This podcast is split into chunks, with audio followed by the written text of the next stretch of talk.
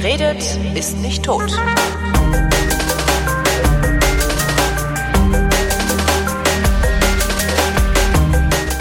Willkommen zum Geschichtsunterricht einer Koproduktion von Vrindt und DLF Nova und aus Köln zugeschaltet ist wie immer Matthias von Hellfeld. Hallo Matthias.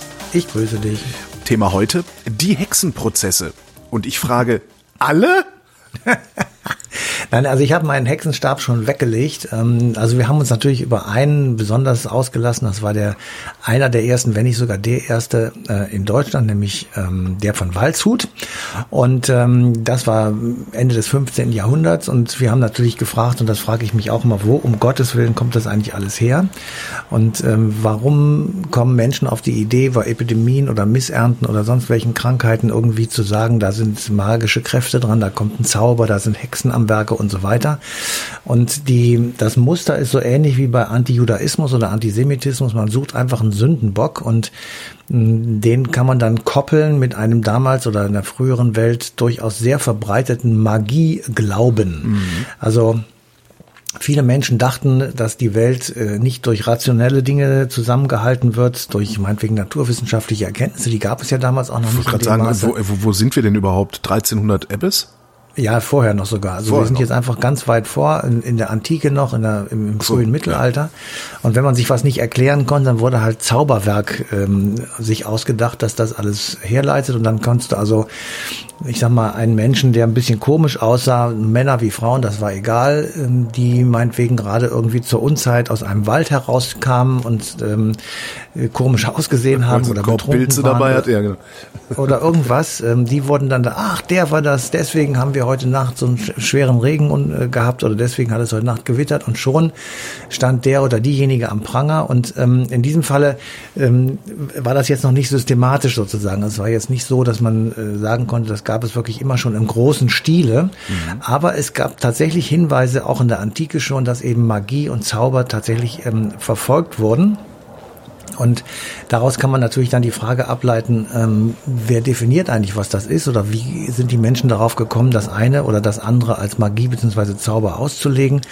Und ähm, im Ägypten, im alten Ägypten gab es Tod, den Gott der Magie, also nicht Tod wie der Tod geschrieben, sondern mit TH und T am hinten, mhm. am Ende.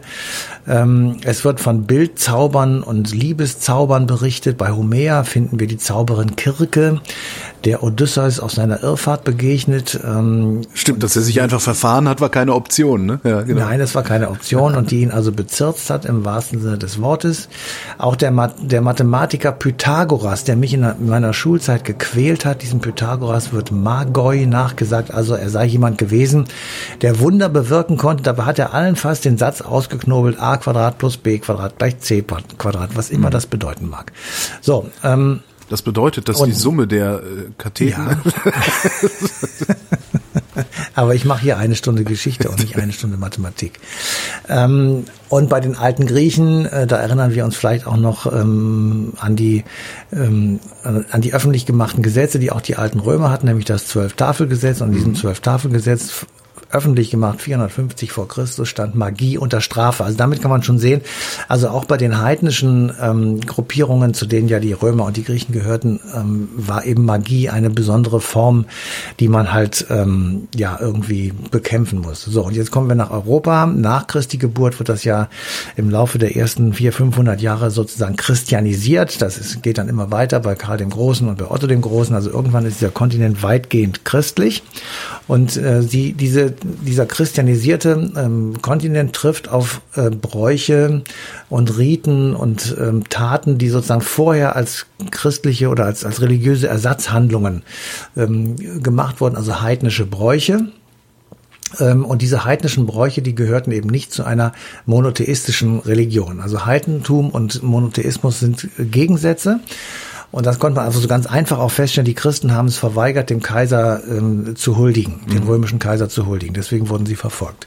Weil sie einfach sagten, wir haben einen Gott und nicht einen Gott und einen Kaiser, den wir huldigen, sondern wir haben nur einen mhm. Gott, nämlich wir sind eine monotheistische Religion. So, und damit wurden die Bräuche, die aus der Heidenzeit kommt oder aus dem Heidentum kamen, als Magie oder als Zauber ähm, abgelehnt.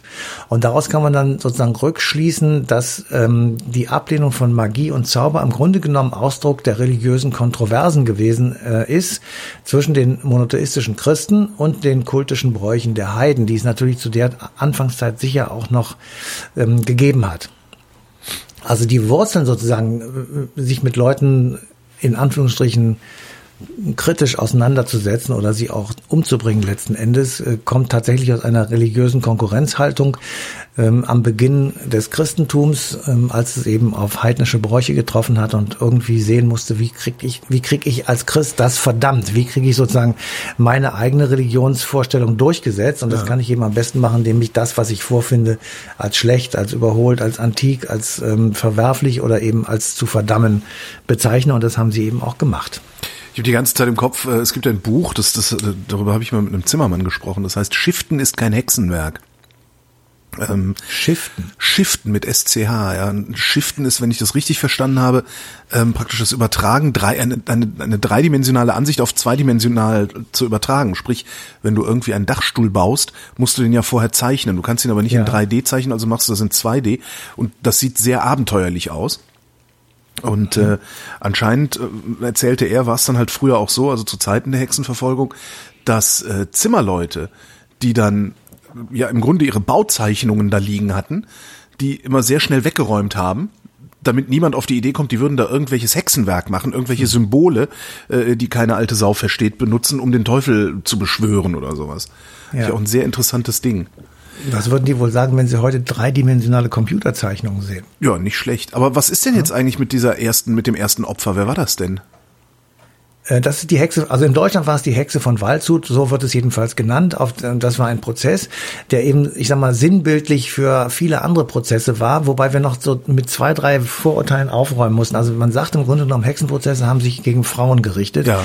Das ist in unseren Breitengraden richtig, aber je weiter du nach Norden kommst, ist das falsch. Da waren auch Männer von betroffen. Ähm, und in Europa kam das im späten 14. Jahrhundert auf, ähm, so ab 1550 und es dauerte ungefähr 200 Jahre.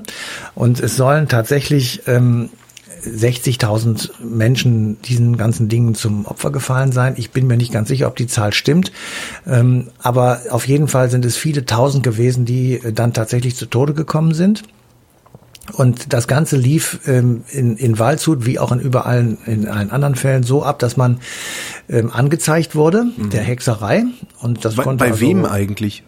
Ja, man konnte, man wurde an. Das ist so eine sehr gute Frage. Es, es war beides. Es war eine weltliche und eine kirchliche okay. ähm, Untersuchung sozusagen. Die Kirche hat den, den, ich sag mal, den Fall aufgenommen und hat ihn ähm, behandelt, hat ihn so wie in einer Gerichtsverhandlung behandelt und hat ihn dann an die weltlichen Gerichte weitergegeben. Und dort wurde der Prozess in Anführungsstrichen richtig durchgeführt. Da, da gab es einen richtigen äh, Prozess. Das heißt, die Kirche hat das prinzipielle Einverständnis gegeben und die Grundlage für diesen Prozess. Und die ähm, die Richter, die weltlichen Richter fällten das Urteil, also dass ähm, man nicht so, so direkt sagen kann, dass das alles von der Kirche gewesen ist. Gleichwohl der berühmte Hexenhammer, ähm, der also kurz äh, vor dem Prozess von, nee, kurz nach dem Prozess von Waldshut entstanden war, ähm, ist eben tatsächlich ein, ähm, ja, wie soll ich sagen, ein, ein, ein Werk, aus dem man entnehmen konnte, wie man Hexen verfolgt, aus welchen Gründen sie verfolgt wurden. Und diesem Hexenhammer, geschrieben von einem Dominikaner, Heinrich Kramer hieß der Mann, wurde die berühmte Hexenbulle vorangestellt. Und die Hexenbulle war eben von Papst Innozenz dem Achten ähm, erlassen. Und das ist tatsächlich ein kirchlicher Text, der aber zum Beispiel nicht, nicht zum, zur Todesstrafe auffordert, aber der zumindest die Verfolgung von Hexen, ich sag mal, definiert. So, und jetzt ist die Frage, warum haben sie das eigentlich wirklich gemacht? Das ist natürlich einerseits ähm, ist klar, sie wollten versuchen, ihre monotheistische Religion durchzusetzen und alles, was sie an heidnisches und an nicht monotheistisches erinnert, sollte ausgemerzt werden. Auf der anderen Seite befinden wir uns in der Zeit 1550, vielleicht auch schon ein paar Jahre eher, äh, an einer Scheidestelle sozusagen. 1500 sagen viele Historiker hat die Moderne begonnen, also das Mittelalter wurde beendet, weil viele Dinge gleichzeitig passiert sind und die Welt tatsächlich in Aufruhr und im Umbruch war. Mhm. Ähm, für uns hier in Deutschland am, am ehesten nachzuvollziehen die Reformation, die gewaltige Wellen geschlagen hat. Das war 1520, also ein paar Jahre danach oder davor, je nachdem, von wo man es betrachtet. Ähm, Gleichzeitig ist Amerika entdeckt worden, der Seeweg nach Indien ist entdeckt worden, die, die Mauren, also die Muslime sind von Spanien vertrieben worden. Es gab eine kleine Eiszeit, ähm, die Hungerkatastrophen ausgelöst hat. Es war vorher, also 100 Jahre vorher, der schwarze Tod über Europa gegangen, der also mindestens ein Viertel, vielleicht sogar ein Drittel der Bevölkerung dahin gerafft hat und natürlich über viele, viele Jahre und Jahrzehnte äh, ein Generationenloch hinterlassen hat und einfach, ähm, ich sag mal, das Leben total wieder zurückgeworfen hat. Und in dieser Zeit ähm, gibt es dann auch noch Religionskriege. Also die, also man sieht, dass tatsächlich überall an allen Ecken und Enden ist die Welt im Aufbruch. Und ich glaube einfach, dass viele Leute in dieser extremen Unsicherheitszeit ähm, wie wild um sich geschlagen haben, weil sie einfach gar nicht wussten, wie sie den nächsten Tag ähm, überleben mhm. sollten. Und dass ähm, eben viele Leute gesagt haben, okay, ich klage jetzt mal jemanden an, ich, ich sage einfach irgendwas, dann werde ich möglicherweise ein Gläubiger los. Ja. Ähm, das hat man auch übrigens sehr viel bei, bei antijüdischen Pogromen gehabt, dass also ähm, in einer Stadt irgendwo auf einmal ein Scheiterhaufen aufgestellt wurde und 20 Juden dort verbrannt wurden. Und dann hinterher stellte sich heraus, äh, dass diese Juden ähm, Gläubiger waren von Leuten, die da zugeguckt haben. Ja. Und äh, in dem Moment, wo derjenige tot war, war der Schuldner seine Schulden los. Und damit ähm, hatte man sozusagen einen materiellen Grund gehabt, in Anführungsstrichen, das zu tun, wovon ich gerade gesprochen habe. Also ähm, es ist ein Zusammenspiel von vielerlei Ebenen, weltliche, kirchliche und persönliche Dinge, die dazu geführt haben, dass eben diese Prozesse geführt wurden. Ja, und, du, hast, ähm, du hast ja als, als Staat, ähm, wir haben ja nicht moderne Staaten wie heute, sondern die damaligen Staaten, die werden auch sehr schnell gemerkt haben.